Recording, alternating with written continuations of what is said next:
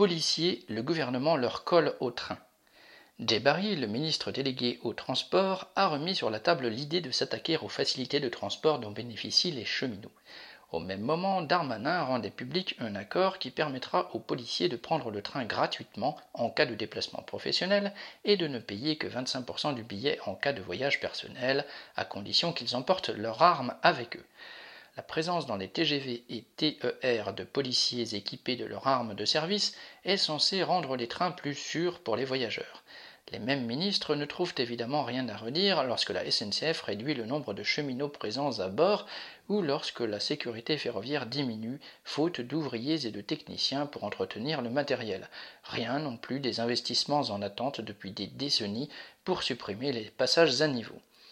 Recruté en raison de son penchant pour les déclarations outrancières et sa panoplie de grosses ficelles, Darmanin fait vivre son propre fonds de commerce politique, non sans alimenter le lancement de la campagne présidentielle du patron, et tout en se fendant d'un petit geste de plus en direction des forces de police. La sécurité des usagers du train n'en sera pas changée, mais pour la sécurité d'un gouvernement contesté et déterminé à poursuivre ses attaques contre le monde du travail, cela peut toujours servir. Sacha Camille.